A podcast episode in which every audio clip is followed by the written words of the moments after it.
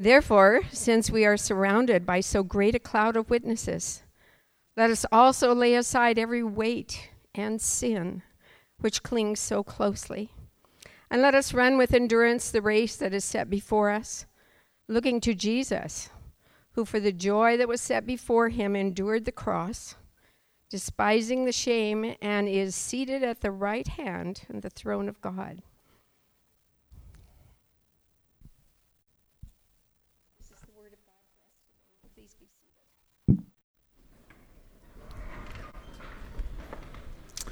All right. Thank you, Sandy. Good morning. Um, my name is Dave. I'm the lead pastor here at Redemption Tucson, and it's great to see all of you here this morning and good to be here together. Um, if you're new or you've never heard me preach before, I do want to give you all a, a, uh, uh, a heads up that I have a speech impediment. Um, and that's important for me to say because uh, on Christmas Eve, when all the kids were in here together, um, even my own daughter, my uh, five year old daughter Zoe, some of you guys know her and probably won't be surprised that she's the one that said this, but she was like, Daddy, you kept going duh, duh, duh while you're preaching. And I was like, Yeah, honey, that's. And she was like, You got to work on that. Like, you sound. and I'm just like, Man, um, I said, Only you can say that, Zoe.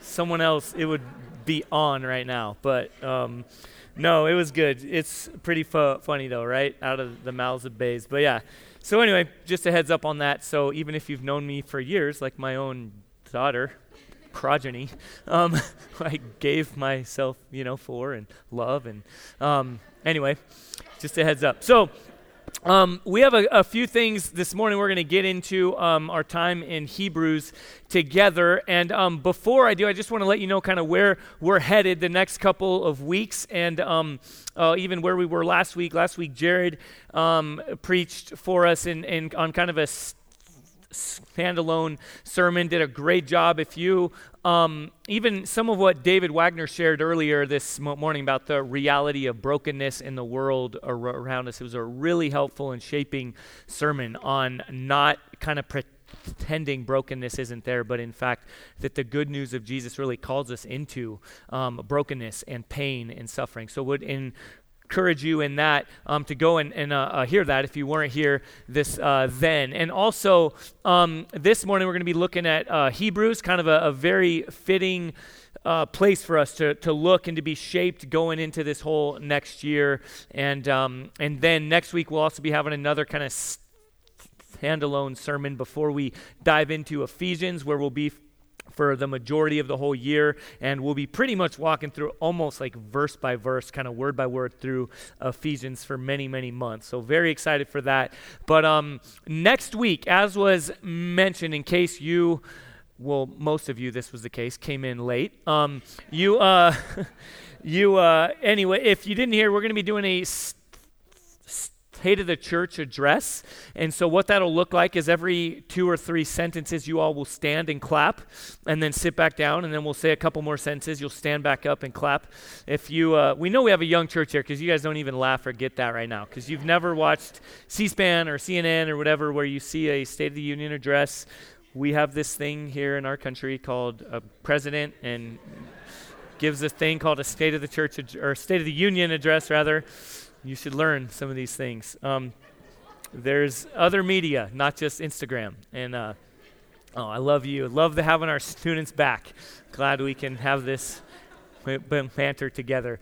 But um, uh, no, I know it's actually more of a one-way street right on that relationship. But no, anyway, what it'll be is really sharing again where we're headed, uh, what God has done before, what uh, some exciting things that we got to see last year, kind of culminating in. Um, every time I stutter, by the way, I just picture Zoe, my five-year-old, just, just wagging her finger at me. So, oh man, grace, I need it. Um, so anyway, kind of culminating in the Advent offering of uh, where we as a church, you really, we together, were really generous and uh, get to share some of that. But also some of the good things that we're looking forward to this year, some exciting transitions that we have, and, and some just some good news to get to share together. So we'll kind of kick off the sermon with that, and then we'll dive into um, some other things, sharing really who we are kind of at our core as a church and some things that uh, we are going to really keep pressing into. So that's where we're headed next week. Amen? I'll say amen every once in a while. I'll make sure you're kind of tracking with me, call and response type type deal. So go ahead and turn with me though this week as we get into Hebrews chapter 12 together. If you have a Bible, please turn there. Um, again, Hebrews chapter 12. If you don't own a Bible, would you hold your hand up high and keep it up, and somebody will get you one. We want to make sure everyone has a Bible. And um, y en español, si quieres la Biblia y no tienes, por favor, levanta su mano y diga español. Y um, si no tienes una Biblia, eso es un regalo a usted. Y esta mañana estamos en el libro de Hebreos capítulo 12. Hebreos, ¿correcto? Ok, bueno. Gracias, Andres. Um, okay, want to make sure. I actually, true story, looked up last night how to say Hebrews and wasn't fully sure I had it right. So you got my back. We're um anyway, want to make sure everyone has a Bible. Keep this. It's our gift to you. Want to make sure we all have one uh, together. So let me go ahead and pray as we get into our time together, as we really take a pointed look at Jesus this morning. Lord, thank you for this time we could have together. Uh, thank you for the opportunity to settle into a new year. Uh, this is the first Sunday of the new year that we can kind of get into it together. And even as we just heard earlier, some very sobering and hard news of brokenness that has really come crashing in even to this school, Safford, who we've gotten to know and love and serve and, and serve alongside and with. Um, Lord, we do pray for them. And I know there are others in this congregation who already um, hardship has, has hit. Um, even I heard this morning of a, a dear member who uh, is sick and someone that we love and care for, um, Tom Wisely, and just uh, has has pneumonia. So Lord, we want to pray for him and um, pray that you would uh, you would you would you would heal him and be with him, even as his wife Sandy read Scripture and is here with us this morning. Um, Lord, we, we do pray for those who are in our midst, who are a part of our congregation, as well as those who are who are not. Lord, just who are who are um, who are who are hurting and need your good news. So. Uh, with that Holy Spirit, we ask that you would come and uh, would shape us, that you would open our eyes and our ears to rightly see and respond to the good news of Jesus. In his name we pray. Amen. So, New Year's resolutions. I don't know how you feel about them. There are a lot of different, you know, takes on them, different things like that.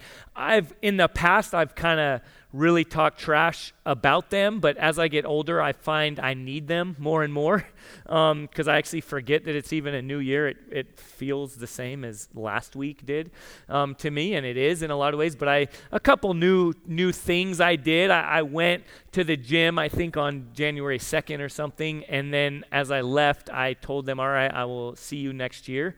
And um, that's I, I do find I might be getting a little more cynical um, in fact, Stephen Collins, who leads our worship team, was at our staff meeting on Wednesday or Tuesday, and um, he was eating his lunch, and he was talking about, yeah, I'm you know trying to eat more healthily, and he proceeded to pull out some crackers and some turkey and some cheese, and I just kind of being like again kind of more more jaded and cynical. I was like, that's a look look lunchable basically. My five year old kindergartner eats Lunchables. So don't even try. Just give up. Um, it's not even worth it. Let's go get a hamburger.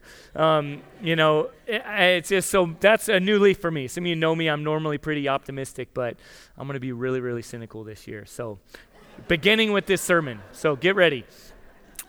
No, the the reality, right? These things are helpful. I did kind of set up some some goals and some some things that are gonna gonna you know help. I think, and um, but but the the it does expose something that's true of us. That's that's actually really really broken in um, all of us as humans. It's that we have an, um, an, an inordinate obsession and, and even slavery to ourselves to really focusing on our wants, and I'll just even turn it kind of personal, the more singular. My wants, my goals, what's going to fulfill me, what's going to make me feel happier, what's going to protect me from harm, from pain, what's going to give me the life I want to get. And, and it really, and then as we think about it, we say, what's going to help me get there? And what can I do to get to the goals and, and things that I want to accomplish? And how can I do that? And, and, and really, what we find is that focusing on ourselves and relying on our own strength okay, hear me on this, will always, in some way, ultimately leave us frustrated and and and wanting and incontent and and and ultimately in failure. And so even in this Christmas season, which I know the idea, right? We say things like Jesus is the reason for the season, and we're we know that's actually, if anything, is at best not the case and most likely is actually the exact opposite. W- the way we tend to go about it culturally and in some of our homes and just the way is really it's a time to really think about ourselves. And you see that by opening gifts and what comes. And i was just talking to someone this mo- morning who owns a business that involves customer r- relations and um, you, just the, the the the negative feedback he'd get. That's a nice way of putting it in choice words and things like that when people aren't happy they didn't get what they ordered and what they wanted and things like that and right it's it's it's just a time that's heightened in a focus on self and so this morning as we kick off this new year i don't know if anyone's said yet happy new year by the way um, we thought about having fireworks and stuff in here. It's this is uh, we were with some people on New Year's and they were like, "Can you do fireworks?" And we're just kind of chuckled like, "This is the Wild West. You can we're gonna shoot guns in the air and do whatever you can. This is Arizona." But um, it is New Year, and as we kick off this New Year together, this first Sunday together, we're gonna really appropriately take some intentional time to go from really focusing on self and, and, thinking about ourselves to, to orient what does it look like to look to Jesus, to look to someone who has set out, who has made a resolution, resolved to bring about something and then finished it, actually saw it all the way through and accomplished what he has set out to do. So, so with that in mind, let's turn to Hebrews chapter 12 and, and look to Jesus and even have our day and, and Lord willing, our year and our, our lives shaped by looking at Jesus together. So, as we begin here in Hebrews chapter 12, I'll just go ahead and read these again, verses 1 and 2. Therefore, since we are surrounded by so great a cloud of witnesses, let us also lay aside every weight and sin which clings so closely, and let us run with endurance the race that is set before us looking to Jesus, the founder and perfecter of our faith, who for the joy that was set before him endured the cross, despising the shame, and is seated at the right hand of the throne of God. So, a c- couple things to look at there as we get into this together. Again, we're in the book of Hebrews, and this is a letter written to the Hebrews. And, and it's and, and so we need to press in whenever we read God's word and anything for that matter, but specifically when we read the scriptures, we look at words like therefore should kind of clue us in, right? You some of you have probably heard this. If you find a therefore, you ask, what is it there for? And so you like why is that? And, and and so we need to know what's before it and what's coming after it and what is the connection between the two. So the the the, the therefore is there because what came before it is Hebrews chapter 11 right 11 12 um, so 11 is what's uh, referred to as the hall of, of, of faith or the or the kind of the hall of you know christian faith and it and it on a side note, kind of, if you look at that and you press in, a lot of those characters, even this morning, I read in Genesis and I'm reading about Abraham and I was reminded because he's mentioned, and I'm just like, man, that dude was a scoundrel in a lot of cases. And some of you who grew up in church, you're like, as a kid, you're like, Father Abraham, who had many sons? How could you say that? But man, not once but twice he said his wife was his sister to save his own skin and kind of gave her to be married to someone else and this crazy stuff but but but the idea there and what's pressing in and I was even thinking this, this might seem like a hard transition, but again, even as we think about people who have gone and who have even passed away in the last couple weeks, someone that I really looked up to, and I'm kind of looking out. I don't see some of the people that I know knew him well, but um, just uh, incredible man, uh, a, a, baseball coach from the U of A, Jerry Kindall. Some of you have probably heard of him, and um, coached a couple World Series teams, and um, and I actually got to know him before I even knew he was a baseball coach. He, he was this really humble old guy that drove up in a really kind of non-impressive car and was just kind of got out at this Bible study that I got to go to and got to learn from and with this guy. But he had, um, you know, he just recently passed away on uh, over Christmas time, actually on Christmas Eve, and had just had an incredible funeral and was a, a guy who honored God and, and loved Him incredibly well and was an example for us. And even someone like that, it's hard to find bad things about. And again, it's a lot easier as we read Hebrews 11. The idea is not in all these faithful saints that went before is like these were the people who got it right. Emulate them. You know be like even samson for some reason is in here. And other people that you're like what? How did they make the cut? Like that guy was a scoundrel. If you guys remember we went through the book of judges. You, heard, you go back and hear what we think about samson.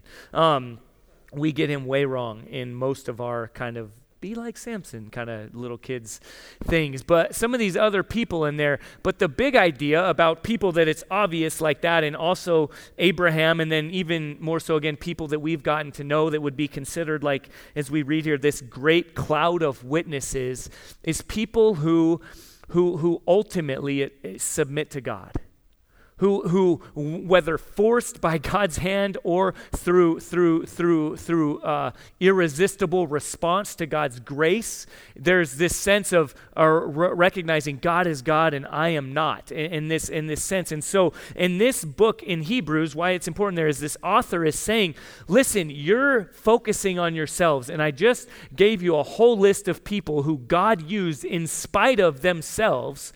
And now you continue to look look not to yourself, but like them, have faith in God, which means you transfer your trust from yourself to God, which means you recognize your own your own disabilities, your own your own um, um, your own your own obstacles that you've put in your way or that have been put in your way and your desperate need for God. And so as he as he presents Jesus, he says, "Look at these people. Therefore, now you similarly continue on to run this race not looking to yourself."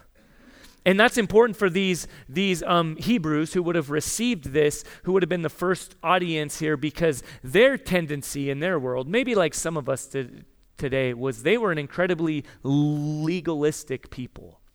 They, which meant this it meant I will kind of put God in my debt and I will, I will get the life that I want to do, right? I will resolve, again, kind of the, the, the, the root of that idea, New Year's resolution, the life that I am resolved to live and the person I'm resolved to be and the relationship with God that I'm resolved to have. If I do all these right things, if I obey the Hebrew law this way, and then we have our own Christian v- version of that, I, I kind of cross all my T's and dot all my I's and do everything just right, then, then I'm good, right? Then I'll have the life that I want to live.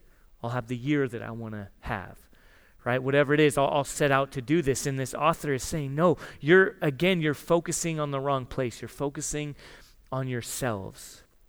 And in our day, we, we're not, because some of us are not legalistic at all right? But it's just another, it's the other side of the same coin. Some have said that um, um, standing on either side of the gospel, the, the good news of Jesus, kind of this idea that by grace alone, undeserved favor, through faith alone, again, a transfer of trust um, in Christ alone. The, the, the outside of by grace, by grace alone, through faith alone, in Christ alone, uh, there are two thieves of the gospel there is legalism, the law, and there is licentiousness. There's like, whatever I want to do, I can do it. And it's the same idea. It's both an, in, in, in obsession with self.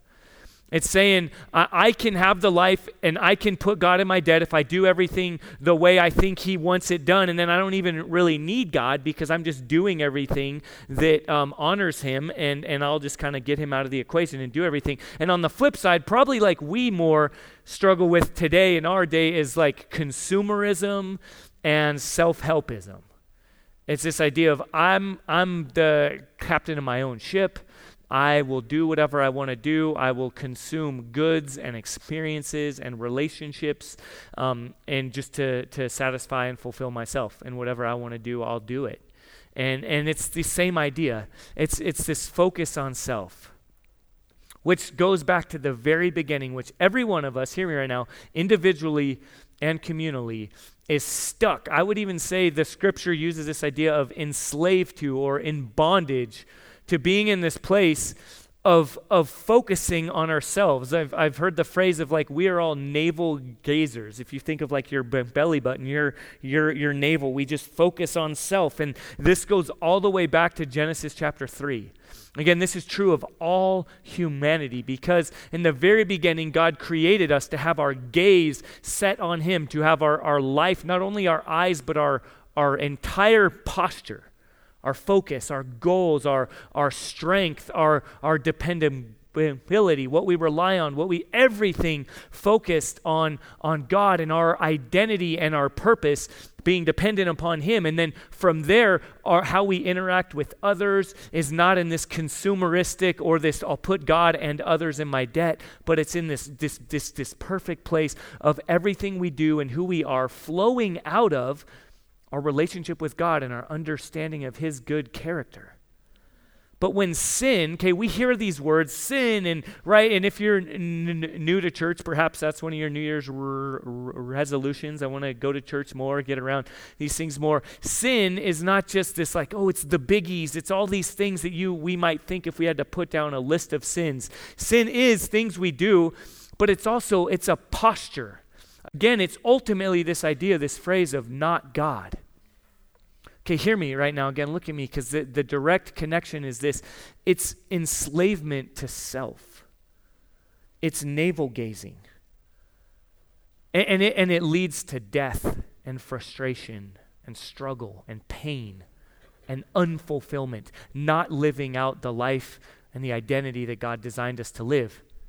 Okay, so that's the bad news. Now, the good news of the gospel includes that is the whole story is that God doesn't leave us there, right? We celebrate this in our Advent season when we look and we remember the first coming of Jesus. It's that God doesn't leave us there in that place. It's that He sent His Son Jesus, right? Emmanuel, God with us, um, God incarnate with flesh on, the one who came to dwell among us and then live this life that we um, were designed to live, but, but fail at, he, he succeeded. And then in our place, he, he hung on the cross and he died uh, the death that we deserve of, of separation from God. And even in a moment, we'll actually hear this verse again read. But when he was there, he said, um, Father, why have you for, forsaken me? He, he, he experienced separation from God and then uh, he died. And then he rose from the dead because in our place he experienced distance and, and, and, and, and, and, and forsaking from God and, and, and the consequence of our turning away from God, our navel gazing, our obsession and enslavery, enslavement to self. And then when he rose from the dead, hear me, it's this idea of being set free, of being now freed from, from death, the ultimate expression of not God the ultimate expression of life that is lived dependent upon self. Life that is lived obsessed with self. Jesus put an end to that. And then, as he victoriously rose from the dead, he revealed himself to his closest followers and to hundreds of people. And then he ascended to the right hand of God the Father. And that's where we read again here Jesus finished what he set out to do this this posture. Just look at because this is reality. Even when i read that i don't know if you noticed right? I, I pick up with me in verse 2 looking to jesus the founder and perfecter of our faith. By the way, that means it's not by our good works. It's just another example. It's another kind of in your face right now as we read this. It's like God's loving but very clear hand kind of pushing us closer. Saying, don't, which for me, I'm I don't know if it's near side or far side. As I get really close, it actually gets super blurry. So, but it's no, let this be clear to you. Look to Jesus, the founder and perfecter of our faith, even kind of stealing from Ephesians 2, where we see that even our faith is not our own. It's a gift from God, not by works. It's not something that we muster up. So even our faith is something that God has stepped in and given to us. Again, this reminder it's not about you, it's not by your strength. It's not through your good works and your hard efforts and your pull yourself up by your bootstraps and your New Year's resolutions and all the things that you set out to do. It's, it's a gift of God. It's something He has given, that He has established. He has, again, this language, founded and perfected, accomplished. Who, for the joy that was set before Him, endured the cross, despising the shame, and is seated at the right hand of the throne of God. Where is Jesus right now? He is seated at the right hand of the throne of God. Th- this is real history. Again, Jesus is not an idea, He's not a concept, He's not a sentiment, He's not a season, Christmas and Easter. He is God who became human, who put on flesh, as we just walked through this story, lived a real life on this earth 2,000 years ago, born into a Jewish family, a Hebrew man, went through all the traditions of a Jewish young boy would do in a real place that's on this earth today, not Narnia or wherever else we might imagine. And then he really died on a Roman cross, which was not a pretty piece of jewelry that we wear around our neck or have t- tattooed on ourselves, which is great if you do that. That's great to remember. But that it wasn't this pretty sentiment this idea it was it was it was shameful. People didn't even use the word in roman culture. They didn't even it was gross. And, and people like despised it. It was shameful and ugly and, and despicable. And jesus really died on that kind of torture device. And then he really historically rose from the dead and stayed alive. He is alive today. He ascended to the right hand of God the Father and is seated there, ruling presently, right now, preparing for the day when he will return again, the second coming, the second advent, the second arrival. And so our life today is to be lived looking to him. He finished. Now, let me ask you, just to help us kind of press in here a little bit better. How are you at finishing things. Now, even as I say that, I know some of you are really good compared to some of us. At I do include myself in that category, who are really good. You might be. I always kind of pick on engineers, right? I'm not an engineer. I assume engineers are always have their stuff together and get everything done. They have Excel sheets and maybe accountants are that way too. I don't know. I, I see some different people that maybe fit this category. But I always think, but like maybe you do. You set out goals. Maybe you're like, yeah, what's the big idea? New Year's resolutions. I always finish them, I always meet them. I'm, but at some point, let me be real here. At some point, you alter your New Year's resolutions, right? Like some of us, I say us, are at a point now where we can no longer do as many push ups or pull ups as we once could do. And no matter how hard we try, we're not going to, you know, meet that day again. And even if we can, I don't know, we take some crazy magic pill that we hear about on sports talk radio, right? You guys know what I'm talking about. That's like you can become Superman all of a sudden. Well, in a couple years, that's all going to wear out, and then we're going to be like worse than we are now. And un- right, eventually, it's gonna, it's gonna wear out. Like eventually, and I know this, I don't want to make lo- lo- lo- light of it, but right, the phrase, you know, death and taxes, like the reality, everyone in this room will come to a point where you can no longer, much less run a marathon or half marathon or 20 minute mile or whatever your goal is. Like you can't even walk anymore. Like you, you that day is coming. So if we're honest with ourselves, our own, we should be very aware of our inability to just pull ourselves up. And so focusing on ourselves is foolish, is futile. ultimately, at some point, it's hopeless. And again, death should remind us of this, of our fragility. And like Jared talked about last week, it's we try to we try to prolong it, right? We try to pretend it's not there. We but the reality is at some point often just comes out of nowhere, comes crashing in, and we're all all of a sudden made aware of our fragility. And so the good news of Jesus, again, hear me now, is not that we just pretend it's not there, that we push it off, that we turn a blind eye. No, it's instead that we be freed from the enslavement of looking at ourselves, of, of, of the hopelessness that comes of pretending that we have the strength and the capacity to do what we need to do, to live the life that we long to live and were created to live, and instead to redirect our gaze to Jesus.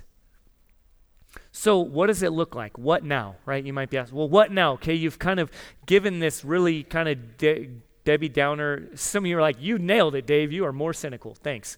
You're doing it already. My New Year's re- resolution is accomplished. But what now? What do we do with that? Hear, hear me. The, the, what we do with this, repent repent. Okay, churchy word, right? Some of you are like, oh, predictable, thanks. All right, the guy up who talks is, is said repent. Like now all I need to do is like point at you and hold one hand up here and kind of have fire breathing from him out. Repent. Well, we've kind of, re- this idea of repent has lost its, its, its, its very practical kind of boots on the ground, dirt under your fing- fingernails reality of what this word means. Repent is not the boogeyman word that's for all the biggies, right? You did that, repent. Go over here. Do the, the, the, the word repentance means to turn. Means to turn from self to God. That again, if you go all the way back to sin is not God, it's thanks but no thanks, God. I want to live the life I can accomplish on my own, and repentance is, is turning to God. And it comes through Jesus, which I just talked about, through faith in Jesus, through trusting in his, his sacrifice on our behalf, and then his, his, his accomplishment of raising from the dead and trusting in him and, and saying, through you, I, I now turn from self to to you and it's and it's acknowledging sin. It's not pretending it's not there. It's not saying oh i slipped up. I i stumbled a little. That's you know, that's like, oh, I said that I wouldn't eat sweets and I ate some ice cream again, or I whatever. I took communion and the juice was sort of sweet. I'm, did I mess up? Did I ruin my, you know, um, like silly things? No, sin is it's calling it what it is. It's it's offensive. It's evil. It is not God. It, it deserves death. But it's it's acknowledging and confessing that sin, and then it's simultaneously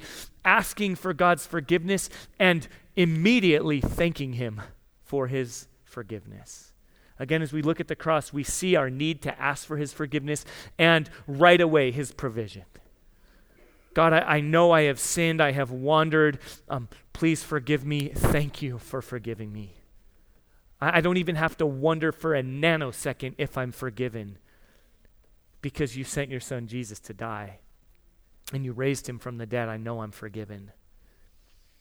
And then thanking him and asking for his Holy Spirit, whom he has sent. Again, Jesus, who rose from the dead and is seated at the right hand of the throne of God. He sent the Holy Spirit to come and to fill us and to empower us to live this life that we were created to live and that we now can live through faith in Him. And so it's saying, Lord, fill me with your Spirit. Again, we need to have this idea that the Holy Spirit is not this mystical cloud that we kind of don't really ever talk about and it's kind of this idea. No, it's this, He is a person, the third person of the Trinity, who we have a nanosecond capacity. Okay, nano, we have like a, we can't even fathom we have an incapacity, an incapability to honor God and walk with Him and live the life He has called us to live outside of the Holy Spirit. So thankfully, He sent the Holy Spirit. Even the scriptures say this idea, this picture of, of being sealed with the Holy Spirit. So it's remembering God, I've tried to live in my own power, my own strength. But please remind me, please empower me, please lead me through the Spirit whom you have sent. Thank you for the community that you've given me to remind me, to encourage me, to spur me on. So, as we close here, I want to ask you what does this look like? What does this look like? It means we genuinely follow Jesus.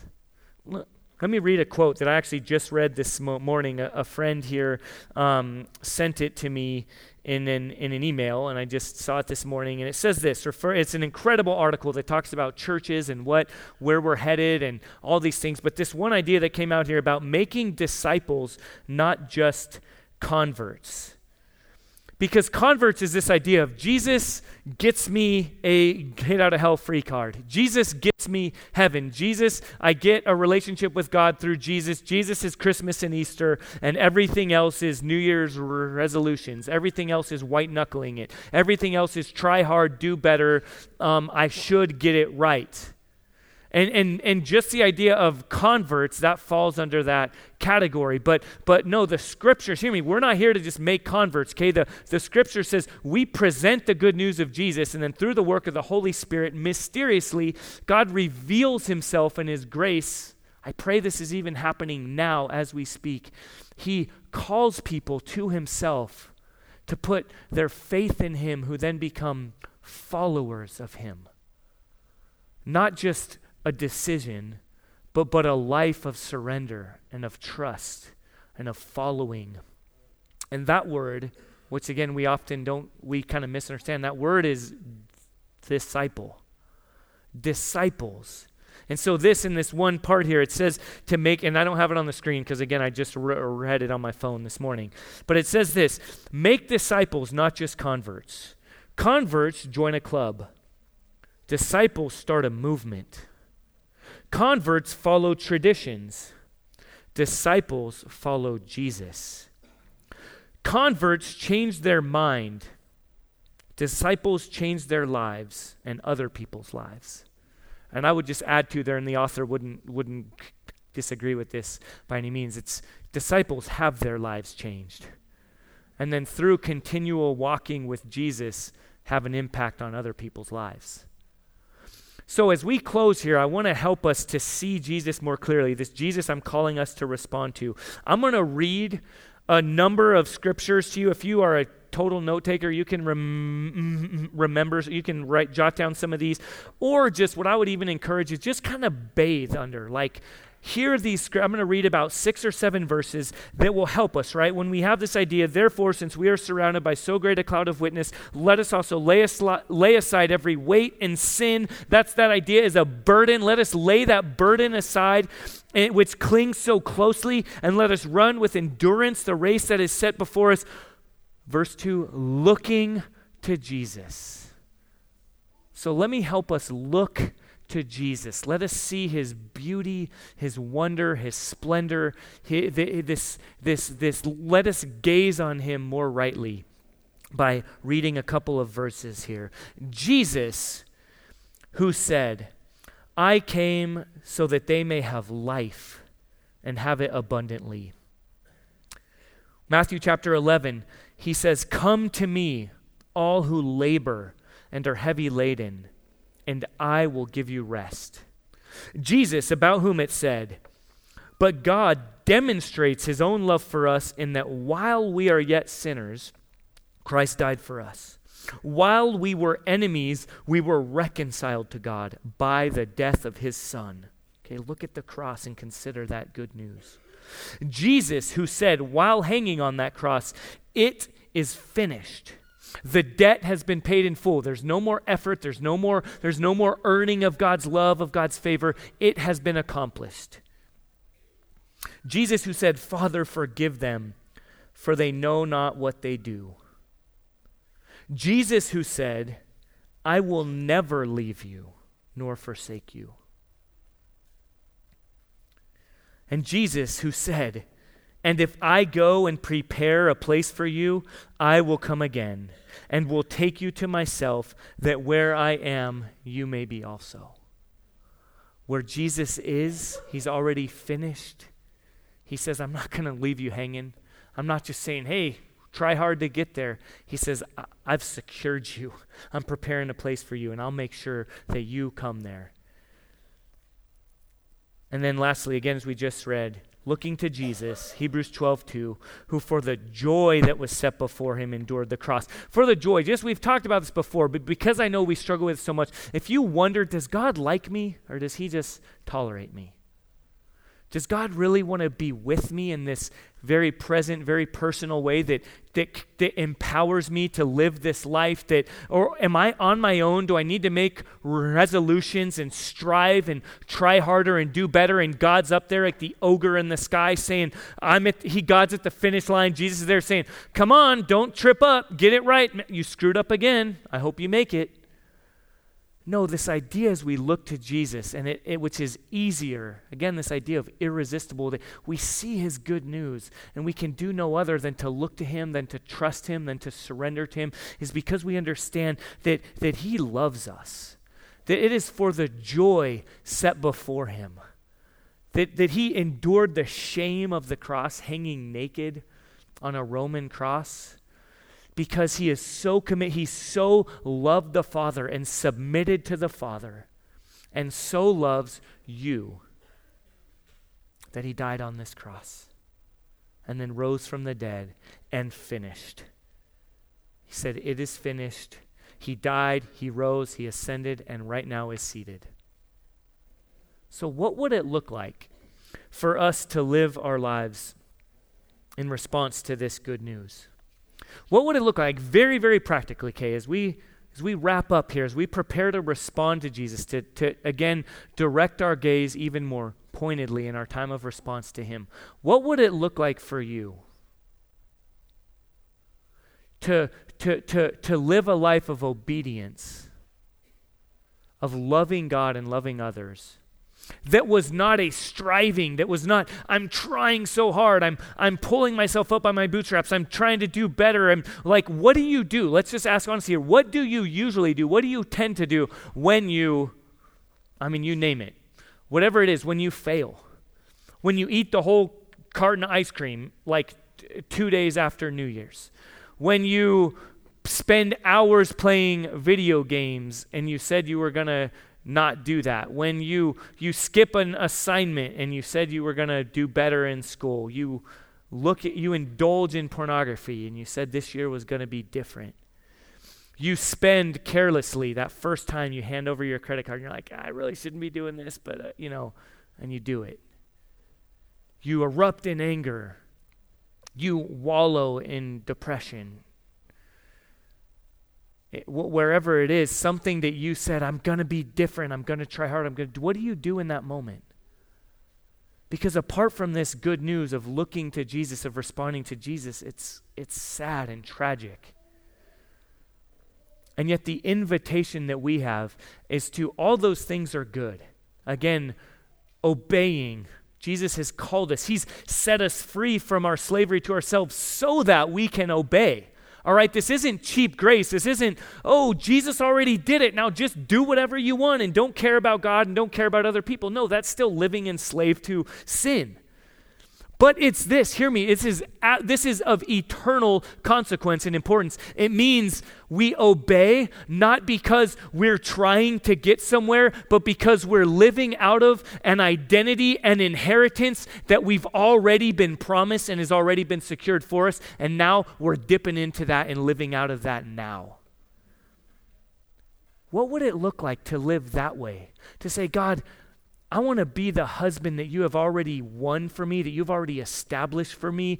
I don't have to be enslaved to sin anymore because I know that I'm looking ahead. I'm running with endurance to that day where I will be free from sin, which seems so smothering right now, so so encumbering as this says in Hebrews 12.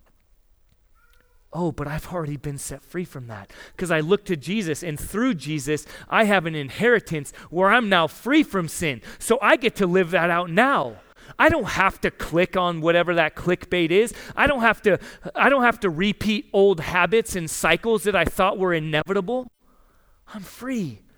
And then when I slip into it again, and rather than beating myself up and struggling, it's like a nanosecond again responsive. Wow, but God, that's I dipped into the old man. I put on shackles that can no longer be locked, but I thought I was enslaved again, but I am set free. So now let me let me worship you. Thank you for your forgiveness. Thank you for the day I look forward to when this struggle is over. And thank you that I can live in light of that now. So let's respond together with hope and joy, looking to Jesus, who's already secured an inheritance for us that is our reality now. Amen. Let's pray together. Again, uh, thank you, Father, for your good news. Thank you, Jesus, that you've done what we cannot do, that you have finished what we would never finish, what we would never accomplish on our own. Thank you that through you we have hope, joy. Lord, I pray that as we look at the reality of struggle this morning, that we would be encouraged. Lord, that we would worship with joy and freedom, knowing that we are set free from enslavement to ourselves, and that now through you we can love you and obey you. We can love others. We can live the life that you have created us and designed us and called us to live. In Jesus' name, amen.